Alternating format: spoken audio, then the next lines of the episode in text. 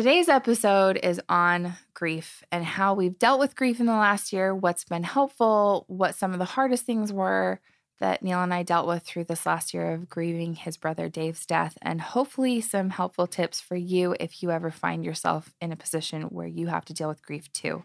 I just wanted to mention too, we so appreciate when you guys take the time to leave us a rating or a review on Apple Podcasts. It helps us grow, it helps people discover this podcast. And I wanted to read one that I loved from just a couple days ago. It's entitled Just Amazing. And they said, I love, love, love with all caps this podcast. Keep them coming. Thank you so much, Corrine, for taking the time to record them. Thank you for taking your time to listen. We know that you're really busy and that it means a lot to us when you take 45 minutes to an hour to listen to an episode and then provide us with feedback on what you're loving. So keep the reviews coming. We really, really appreciate them. Okay, today, you guys, we are joining you from Los Angeles. I'm looking over the hills of LA, which the I mean, it's kind of close to home, but also a little more than 2 hours away from home. So our little home away from home here at Dear Media Studios and I'm with Neil. Hello. And we are going to discuss a topic that has we've had many people ask us to discuss and I don't know that we were really ready. I don't even know that we're still ready to talk about it. We are, but it's not like we're yeah. experts, but I feel like we've at least learned a little bit.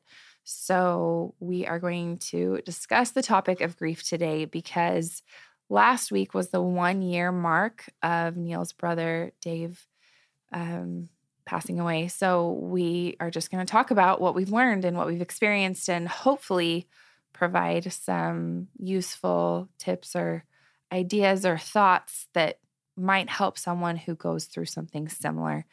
I think we should start off with the fact that I probably the most consistent advice that I've gotten from anyone who is in a position where they've counseled a lot of people who have gone through grief is that grief looks different for everyone. Yeah. That was something that um, the people at what was the name of the mortuary that worked with us? Um, it was in uh, Larkin in Utah. Larkin. Larkin Mortuary, amazing. People. They were really, truly amazing. I mean, I had kind of a perception in my mind of mortuaries being like these people that like they prey on weak people who are desperate in situations of feeling very vulnerable.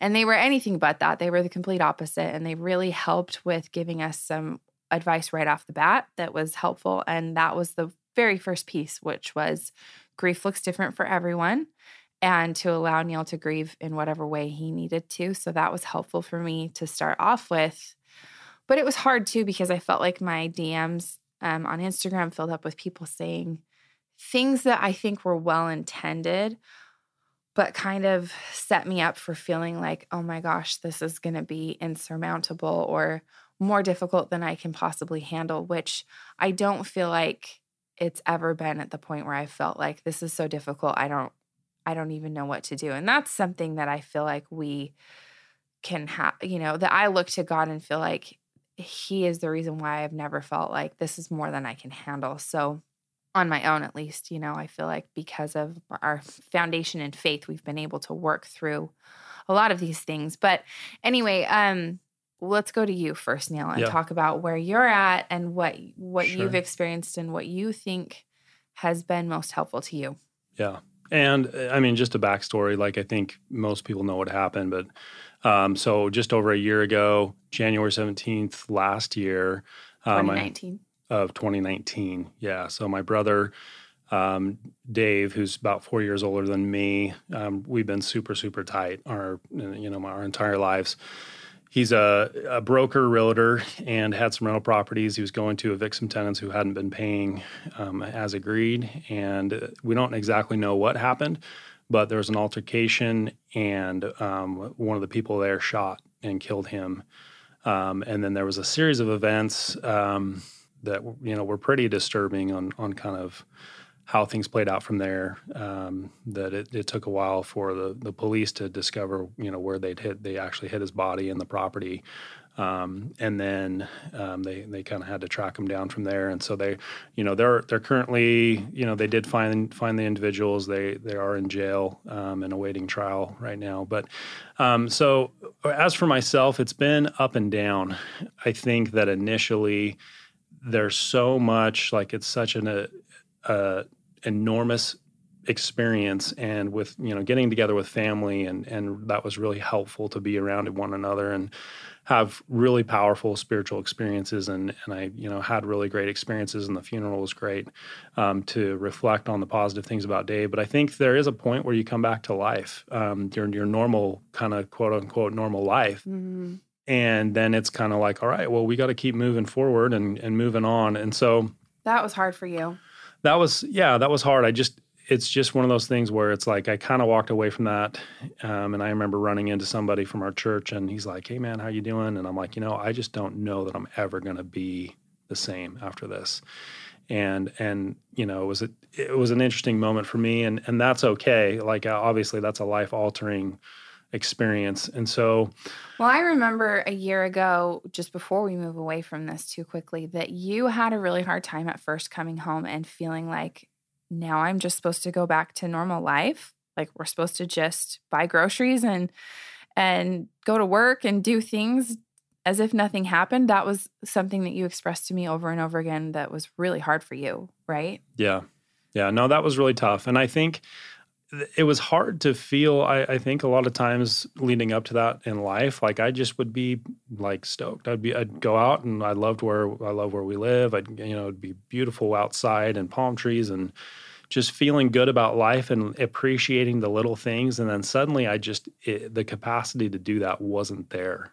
I, i'm like man i just nothing would just stoke me out right now. Like nothing would would make me feel good um, you know, I felt I, I did feel obviously was really trying to engage in spiritual things, and that was obviously what kept has kept me going. Of you know, prayer and scripture study, and you know, we go to the the, the temple and um, you know, church and all these things, and and the spiritual actions is what I really relied on and ha- am continuing to rely on. But I think there was just kind of an overall sense of just feeling sapped of the joys of life and wondering if that would actually come back. Mm-hmm. Um, so there was a long time where I'm like, man, I just don't know if I'm ever going to feel good again. And it felt like it was going to be kind of a permanent type of thing. I think too another thing to bring back to your memory is that when we went through this, there were extreme highs along with extreme lows, right? Yeah. Like extreme like spiritual really highs, spiritual experiences. Some, I mean, things that we wouldn't discuss in a podcast that were just very tender and very personal. But I think, and then there were just the very monumental ways that we celebrated Dave as a person. He had this incredible funeral. You can listen to Neil's talk from the funeral on our very first episode. We included that at the end. And I think there were things that just gave a great, I don't even know the word for it, like celebrated Dave's life in a way that felt monumental. Yeah. And it felt like we did justice uh, to the incredible man that he was. And I think that those, you know, huge things and huge ways that we celebrated his life, along with those spiritual highs, obviously intermixed with like the lows too. You know, there were some extreme lows. And then I think we came back from all of that, and you were like, now we just pretend it never happened. Not pretend it never happened, but I think that that was, I watched you really struggle to go from, it almost felt like you were doing better when we were processing and grieving and celebrating yeah. and experiencing those highs and lows. And then to come back to just normal life was super hard. Yeah. So that's something that I wouldn't have known to expect because I really hadn't dealt with grief in um, I, I don't even know how many years. I mean, I was almost 30 years. Like I was six years old when I lost the last person that was close to me, which was my grandpa. So all of this was really new to me. And then a lot of it was familiar to Neil because he had lost a sibling before. So it was helpful when we had open lines of communication. And I felt like it was helpful when Neil at first was good at talking to me, talking to others. I remember you would say, I just need to keep talking, right? Yeah. Like, why was that important was, to you? Well, and that was something that I felt that was actually something I learned in recovery is kind of like bringing the inside out. And when you do that, um, that it gets it gets things out into the light and puts them in proper perspective. Whereas I think a lot of times, if I would isolate and and stay with my own thoughts, then it was like a closed loop, and it was just me trying to you know spin these thoughts and process everything. And a lot of times my understanding of of situations is a is off and out of whack, and then you know it, it leads to a lot of negative emotions and negative things. So that was one thing that I that I learned and I knew was important just from going to 12 step meetings and being a part of recovery is just to be open and almost just be an open book. It's super uncomfortable. Um, but I would just talk to people, and for a, for a while initially, people would ask me how I'm doing, and I'd tell them, and I think it threw them off a little bit. They're like, "Man, how you doing?" I'm like, "You know what? I'm not doing great. I don't feel, you know," and I would just kind of spew it out. But it was good for me to do that, and it was helpful and therapeutic. And I find even now, um, I have to continue to do that, and can, it was especially with Corrine to mm-hmm. you know be willing to talk about, hey, how are you feeling, and and yeah, I would say that.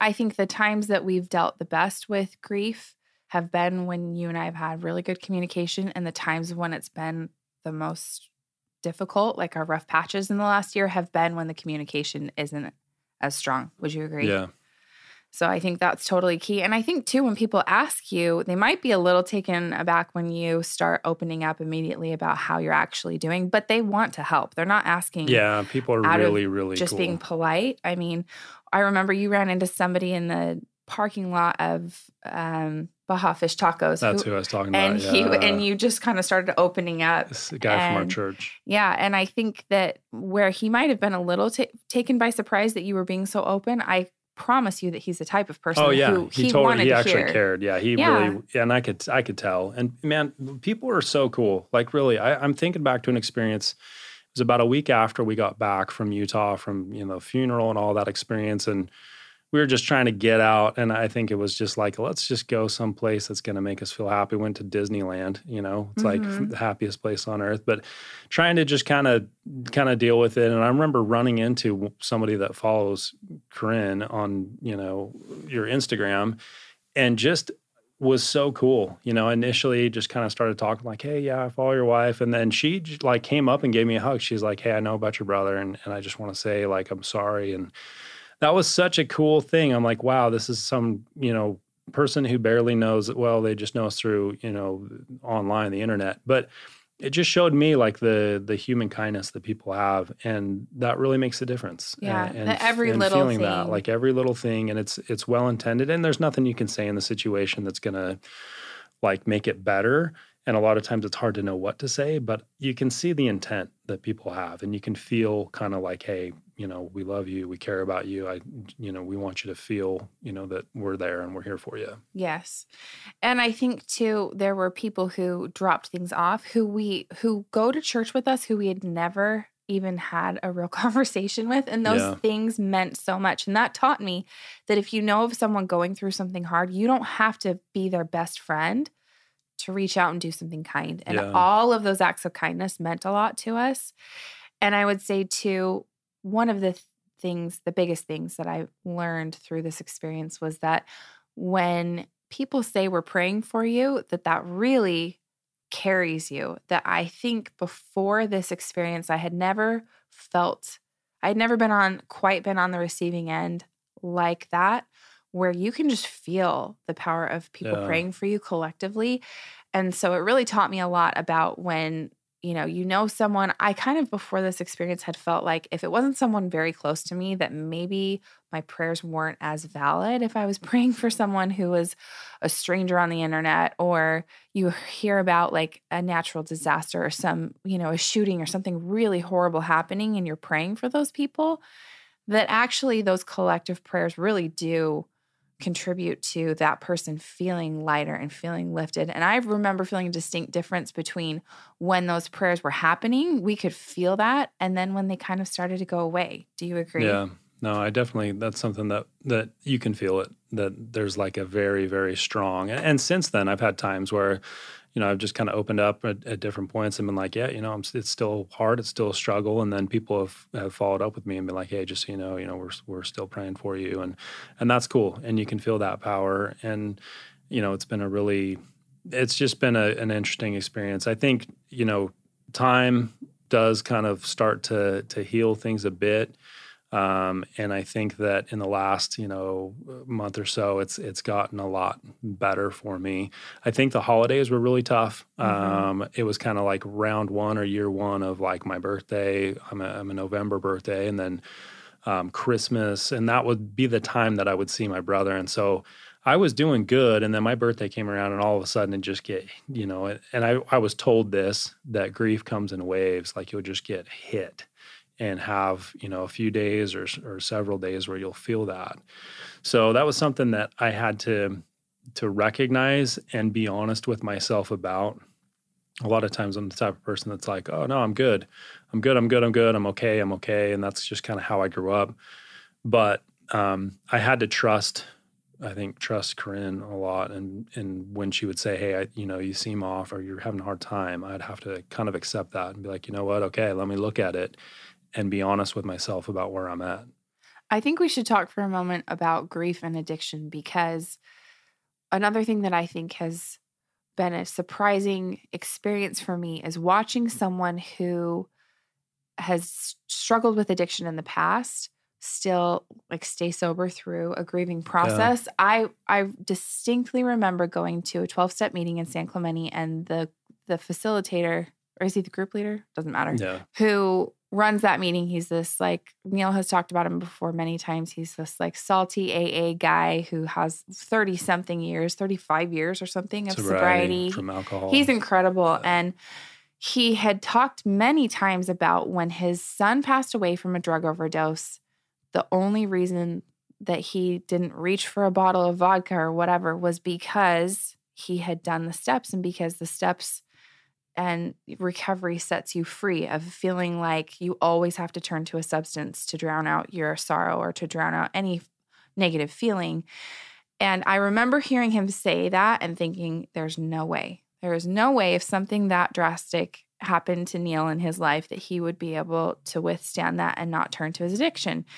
And it's been incredible to watch you over the last year be able to still abstain from your addiction. And so do you want to talk about maybe if someone has that fear? Because I legitimately yeah. had that fear for a long time. That's, like, that's if totally something valid. happens to Neil, he'll for sure go out. Yeah, for me, that was something that I think I'm sure everyone was a question on everyone's mind. Mm-hmm. Um, and I remember thinking that. I remember thinking, like, okay, yeah, if I ever had a reason to go out, this would be it. Um, and I and I think I don't I don't know. I have a friend, my friend Jay.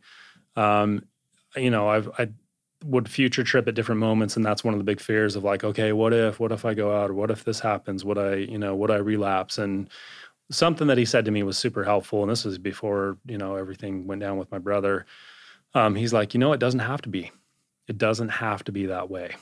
Um, you know you a lot of times people say like you know i've got a month sobriety or six months sobriety and you know hopefully things will be good knock on wood. And it's like dude knock on wood nothing.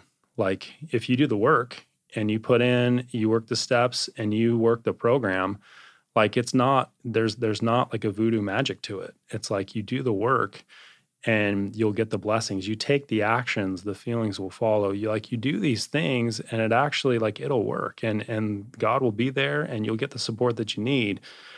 The the problems come in is when you don't work it. Um, so for me, I've had to just uh, luckily up to that point, I had had figured out for me what actions I needed to take each day, which dailies I needed to do. I'd work through the 12 steps. I had a sponsor, I have a sponsor. Um, I'm going to meetings. I'm taking, I'm doing the basics that I knew and know that I have to do in order to stay sober. And that's what's worked for me. And when there were times that were a bit sideways, the answer was always in the manual. I'd go back to whatever step that I was on, and that's where it would. I'm like, let me go back to the instructions. You know, same as if I'm building like a piece of furniture from IKEA or something. If it starts not working, and I'm like, this isn't fitting together, I have to go back to the instructions and look at where I'm at and figure out what's going wrong. So, the steps allow for that. So it's been having to focus. The solution's been the same, and that was one of my questions early on. Was like, okay, grief is different. The situation is different are these principles going to apply the same way? Mm-hmm. And what I have found is yes. Um, they they are the solution. The solution is still the solution because they're built on eternal principles and truths. So it's something that, like I said, I'm sure a lot of people thought like, okay, you know, something's going to happen here. Um, but it was cool. It was cool to pick up a three year chip. And I didn't even think about it. And then one of my my buddy from the meeting, my buddy Xander, he's like, dude, you know, he shared and he's like, you've had a freaking hard year. Yeah. You've gone through through some serious things and you're picking up your three year chip. And and that was like I, I, had to stop and I'm like, oh yeah, like wow, that is cool. I almost forget about it. Um, but it's it's just it's no different. The the play is the same, and the results will be the same. But I think the temptation is is to to have something like that happen and then get a little sideways and ski wampus and start and, and stop doing the things that work.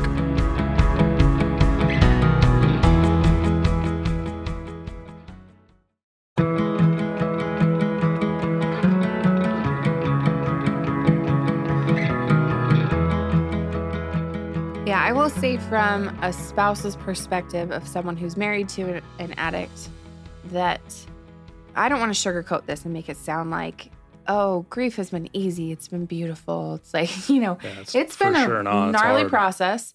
And it has been a learning experience for me to watch some of those similar behaviors. And I've told Neil this, I've been super open about it. There have been similar behaviors that used to tip me off that something was wrong with his addiction. Um, and just being like irritable. What was the phrase that you used? Uh, it's restless, irritable, and discontent. Yeah, it's restless, like irritable, AA. and discontent from the big book, right? Yeah.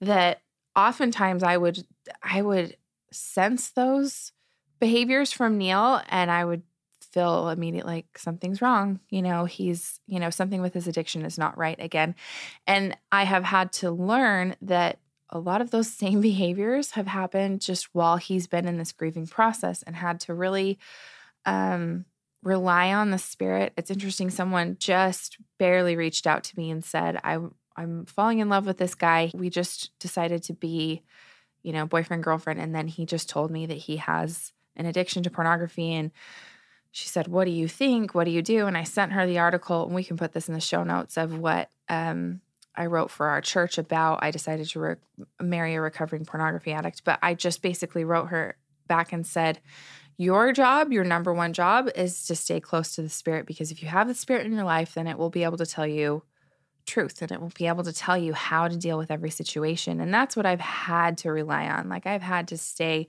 even more diligent about scripture study and prayer and making sure that I'm in tune with the Spirit, including making sure that the things that I'm consuming media wise and um, even just like on my social media scrolling and whatever are not taking away from my ability to stay tapped into the spirit so that I can rely super heavily on that to know is this something to do with Neil's addiction or is it it do I just need to let him grieve? Do I need to be there for him? Do I need to back off?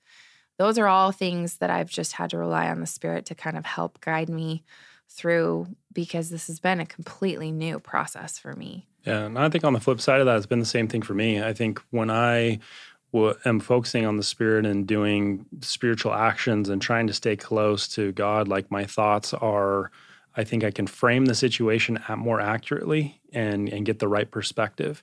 Mm-hmm. But when I feel like I'm, I'm maybe fading away from that a little bit, or that's when I think the the struggle comes in, and then all of a sudden I look at the negatives of the situation. I get caught in what happened. I get caught in the whole, you know, the details of it, and and that can easily overshadow the whole situation and who Dave was and is and yeah. the positive person and, and things that he's done and really what the legacy is that's come out of it.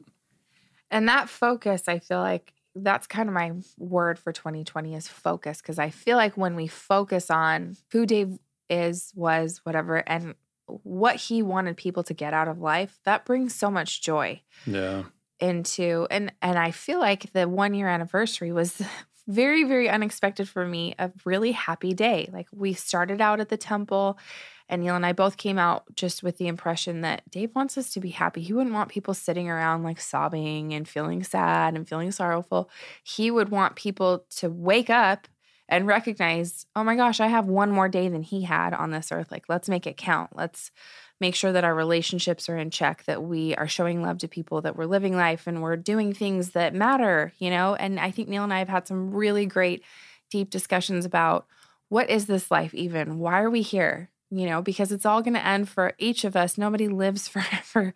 We're all going to have some point where our life is over. And then you have to look back and say, what did I do? Did I impact anyone? Did I use the tools and the gifts that I had to help people and to make a difference? Or, you know, do I have regrets? And I think when we've kept that perspective and we've looked at, okay, really, this is not about how did you make your money? How much money did you make? What status did you have? What, you know, all of those like really dumb worldly things that I feel like Satan wants you to get super like sucked into. Those are the things that keep us distracted from the whole point of being here, which is what's your impact? How are your relationships? You know, are you doing what God intends you to do with your life? And when we keep that perspective, I feel like it's easier to not so much mourn his life, but celebrate his life, you know, Dave as a person, and then also just see so much good that came out of his life versus feeling so much sorrow about whatever was taken away from each of us. Right. Yeah.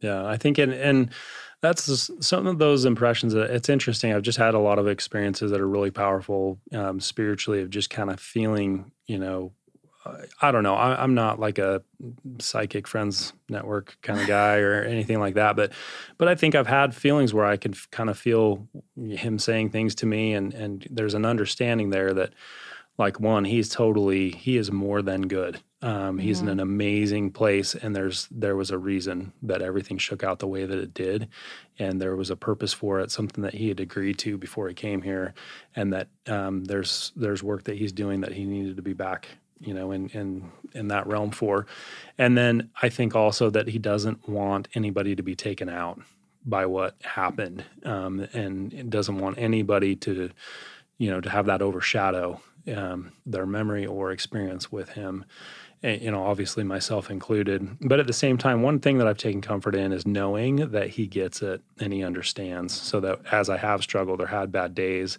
there's kind of this temptation to compound it and be like, oh man, Dave would be so bummed with me right now because I'm just struggling and he would just be disappointed. And, and I think I've gotten the impression it's the opposite. It's like, look, man, I understand. I lived through it. I get it.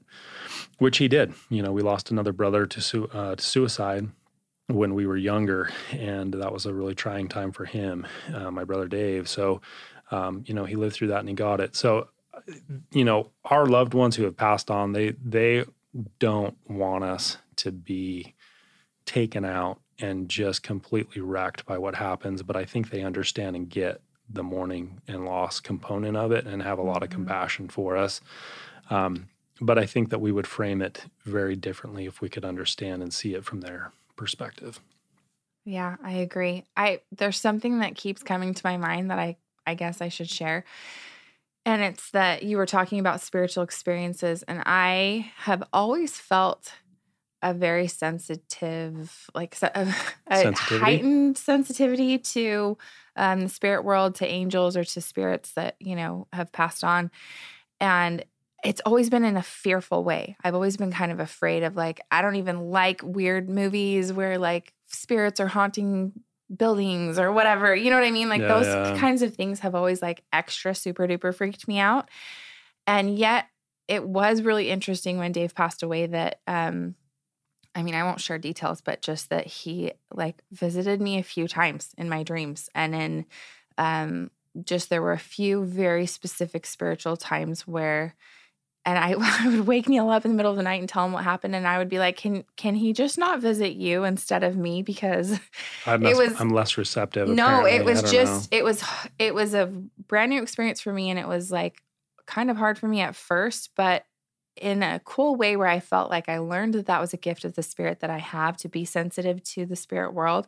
And I kind of knew about it, but like I said, in a fearful way. And this taught me to embrace it in um, a positive way where I felt like I was able to relay some of those messages and talk to Neil. I mean, this might sound super weird, but it was just a very real thing that I went through. And I talked to a good friend of mine, Lindsay, who has lost both of her parents at different times. And she was able to kind of talk me through, you know, how, what her experiences have been too.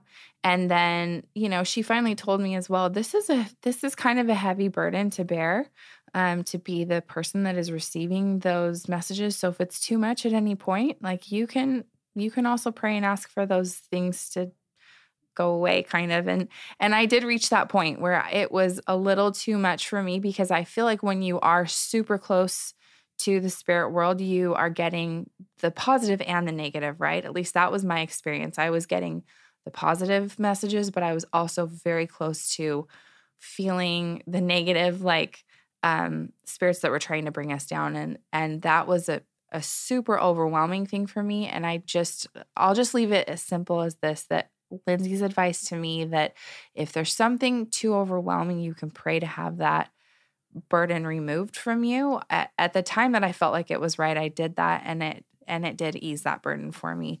So th- I, that was just another like new thing and I think that there are different family members that Neil has who have certain spiritual gifts and they've been able to communicate with um, the spirit world. And and I think that um, it shouldn't be feared. Like I guess that's my takeaway from that that I learned that those things shouldn't be feared but embraced. And and that you know heavenly father has a very specific purpose for each of us. And that sometimes through these really really trying experiences and I'm not I don't want this to be taken in the wrong way. I'm not saying that Dave died so that I could ex- like discover that, but I feel like sometimes we have to go through hard things to discover strengths about ourselves or build upon those strengths, you know? So, um, I don't know. Do you have anything to add to that or? Well, I think, yeah, I, I think just along those lines of like, you know, you, you can pray to have that removed if that's you know something that's a little overwhelming. But that's some advice I got. I, I have been meeting with a therapist probably at least once a month initially, like once a week, uh, just to handle grief and and talk that through and just just to process it, which has been good for me. But one of the things that we talked about early on that was helpful for me was um, compartmentalizing the grief, mm-hmm. recognizing like, hey, it's okay just to take like one particular part of your day, like an hour or half an hour to feel that and then it's okay to kind of like block that you know box that out a little bit for the rest of the day to be able to get you know you, you do have to live life. Um, but kind of instead of it just completely taking all of your bandwidth and strength to just every day that's you're just so caught in it that it's just you know you can't accomplish anything or do anything. It's like life still has to be lived. So that's something that i had to do early on and still at times have to do is like okay i've hit my you know what i can deal with for today and and it's okay yeah. for me to take a break and and and recognize that and so that's something that that was helpful um i remember then, you coming home and talking to me about that and f- i could see a relief like i could see yeah, a physical like, relief kind of gave me permission had. to do yes, it yes where you were like i don't have to in Eh, you, the way you explained it that I remember was I don't have to sit in like terrible grief all day to feel like I'm mourning Dave properly, that I'm giving him the grief he deserves or whatever, that he, you know, you were like, this makes so much sense to me that I can take specific times that are allocated for grief to process my feelings and not just ignore them, but then, you know, compartmentalize like you said and then move on and do other things. It, it, was like it like you said it gave you permission and i saw a physical like change in just that burden that seemed to be weighing you down a lot. Yeah. No it was kind of something that was super helpful for me to recognize. So that was something that was really helpful um, and then also um, another thing that that really kind of helped me is just one thing that we talked a lot about was like giving yourself a break like recognizing like you're not going to be 100% and that's okay. Like you're not going to be 100% for a while. And i was the kid i broke a lot of bones growing up. I'd always break a bone and then i would just get right back you know i'd be like the next week out riding my bike and stuff or i remember a couple times cutting off my cast to go like ride and, and do stuff again. And um, that's just kind of how I grew up. Is like, all right, let me just get back out there. But recognizing, like, give yourself enough time. Like, it's okay not to be hundred percent. It's okay to take a minute and and digest things. You don't just have to jump back into life. Um, and be patient with yourself, and and be patient and and try and be patient with those around you. I think grief is for me has been a funny thing. It can kind of take, I don't know, it can can really just short circuit things really quickly and and I think like a lot of times that like I'm just have felt myself at times being really impatient in different situations or impatient with my kids or with Corrine and that kind of short circuiting like common courtesies and whatnot. And so um, just recognizing that and and you know accepting that as part of the process but obviously trying to recognize it and change it um, and and be you know be thoughtful to others that you might inadvertently be displacing your grief on. Um, and that's something you could probably speak more to, Corrine. Well, I feel like for me, I've just tried to pray for an added measure of patience and understanding. And I think, too, it was very helpful when we were dating. I read uh, the biography, is it biography?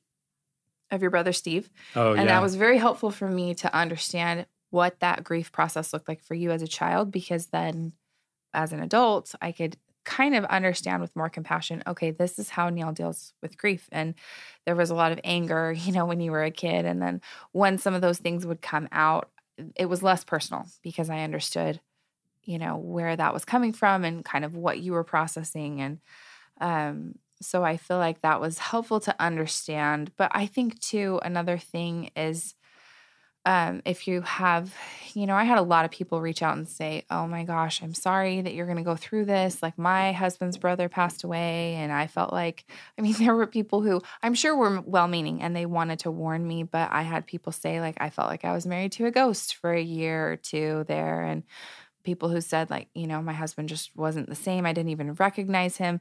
I think those things are helpful in the way that you shouldn't feel alone if you start to feel like, you know, because there were times where I just was like, I feel like the connection that we usually have is empty right now because it, it just wasn't, Neil didn't have the capacity to be emotionally connected to me in the same way that he normally is because of all he was going through. And so having compassion and understanding helped me to not take things as personally but I also I received those messages with so much fear and I feel like at first I would kind of cling on to those and be like, "Oh my gosh, this is what people were warning me about," you know. Yeah. And as we've like I said before, as we've really worked to keep the communication open, and even if that means it's kind of ugly, and I think this is not as much in Neil's comfort zone. I think he kind of grew up more with the like, just don't talk about your feelings. You know, everyone's Yeah. like, let's all just put on happy face and pretend to be fine. Where like in my family, we talk things to death, which isn't always necessarily, you know, you want to try to find a happy medium. But when we've had better communication, I feel like even if it's not, if it doesn't look perfectly beautiful, I at least understand exactly where he's at. He understands where I'm at, and we can work with that so much better than like an unknown of, well, does he just hate me now? Or, you know, I never felt that way, but it's like when you feel those negative emotions coming from your spouse because they're dealing with grief, sometimes it's hard to separate that between do they feel this for me now or are they just struggling or what's going on? And I feel like that communication helps a lot. And then for me, just clinging to those things that kept me spiritually fed so that I didn't feel like I was having to go to you to fill Yeah. up my bucket, if that makes sense. Like if I felt the love of God and I felt peace and I felt like I was doing things to be fulfilled spiritually, I was more capable to have grace and, and understanding and compassion toward you because I was filling up my own spiritual bucket, if that makes sense. And I feel like God makes up the difference during those really hard times where you need to have extra compassion for others who are going through hard things if you are turning to Him for validation. And that's something that I hope to teach our kids that, like, I mean, even if you don't believe in God, like in the 12 steps, you cannot work the 12 steps without a higher power even if you feel like that's the universe. But for us, that's God, that's Heavenly Father. And if you can get that validation from someone else rather than looking to your spouse and being like, you're not showing me enough love and you're not, yeah. I mean, know- your spouse is going to let you down at some point or many points. and especially when you go through hard things. I mean, this will not be the last time that we have to go through grief. And I know that. And I, I feared grief for so long because it was such a scary thing for me to lose my grandpa at a young age and he was close to me. And I felt like I would tell Neil all the time, like, I am scared of the day that I have to go through grief and loss because I just, I don't even know that I'll be able to handle it. And now having gone through this, I, I feel that added measure of, I know that with you know, the things that we've talked about, these principles of staying close to the spirit and being spiritually fed, and um, that through the atonement of Jesus Christ, I can get through anything. Um, do you have any final thoughts about grief or what's helped you or the things that you have learned the most over this last year? Um, I think just be patient with yourself. That one's so hard for me. I don't know why I struggle with that. And I think a lot of people do. Um, and then just understanding that the person that you're grieving, if you could understand things from their perspective currently, it would just change everything for you and you would f- just feel a lot different and and feel the love that they have for you and and understand that it's like it's okay and everyone grieves differently and that's something that i learned like it, it's it's there's not like a here's the set of what you're going to experience and here's how to fix it. It's like everyone is different and and so it's it's recognizing that and accepting but i think there would you know is a common theme of keeping the communication lines open and keep talking and getting the inside out to to be able to process that accurately i do think that that's something that would be helpful to anybody. Yeah, I think that for me, um, just like I was saying a second ago, not fearing death and fearing, like Neil talked about future tripping, not fearing the unknown, fearing how hard it would be, or fearing things that you won't be able to handle if this happens or when it happens. Like, oh my gosh, you know, this is going to be the hardest thing we've ever done. There's still joy, there's still happiness your loved ones still want you to feel joy. And of course, it's hard. I don't want to sugarcoat it. I don't want to say that like this has been just some like happy go lucky year. It has been a really difficult thing. But in the difficulty, you can still find joy. And I think that um, the talk that has helped me so much that I've read over and over, like dozens of times this last year, is called The Doors of Death. And we should also put that in the show That's notes. That's a really good one. It's yeah. an incredible talk. He, our prophet President Nelson talks about, and this was a talk he gave in 1992, but he talks about if every single person who's ever lived on the earth just was alive, we'd be in a lot of trouble. Like people have to die. That's part of the plan. And that we should welcome it and embrace it and not be afraid of it. And that's something that I feel like I've learned that's been a very helpful lesson to me to just to not fear it but to embrace it and to see it in the right perspective and if you can have the right focus then you can, you know, get through the hard times and then extract the good things instead of just feeling weighed down by the bad things. Yeah. Okay. Well, thanks for. Well, I think this has been great. It's me. been good, really cool to revisit and, and think about those lessons. I mean, there's a lot more, obviously, that that I could say and we could say, and and those are just some general things that you know, hopefully, somebody out there who's struggling um, maybe this has been helpful for them or there's something they can relate to yeah. um, and, and find some peace. Yep, we hope this helps. Thanks so much for listening to Mint Arrow Messages. Make sure you follow us on Instagram at Mint Arrow, subscribe to our Apple Podcasts, and rate and review us if you like us. And to get show notes, go to mintarrow.com slash podcast, and you can even sign up to get show notes emailed right to your inbox, and we'll email you every time there's a new episode.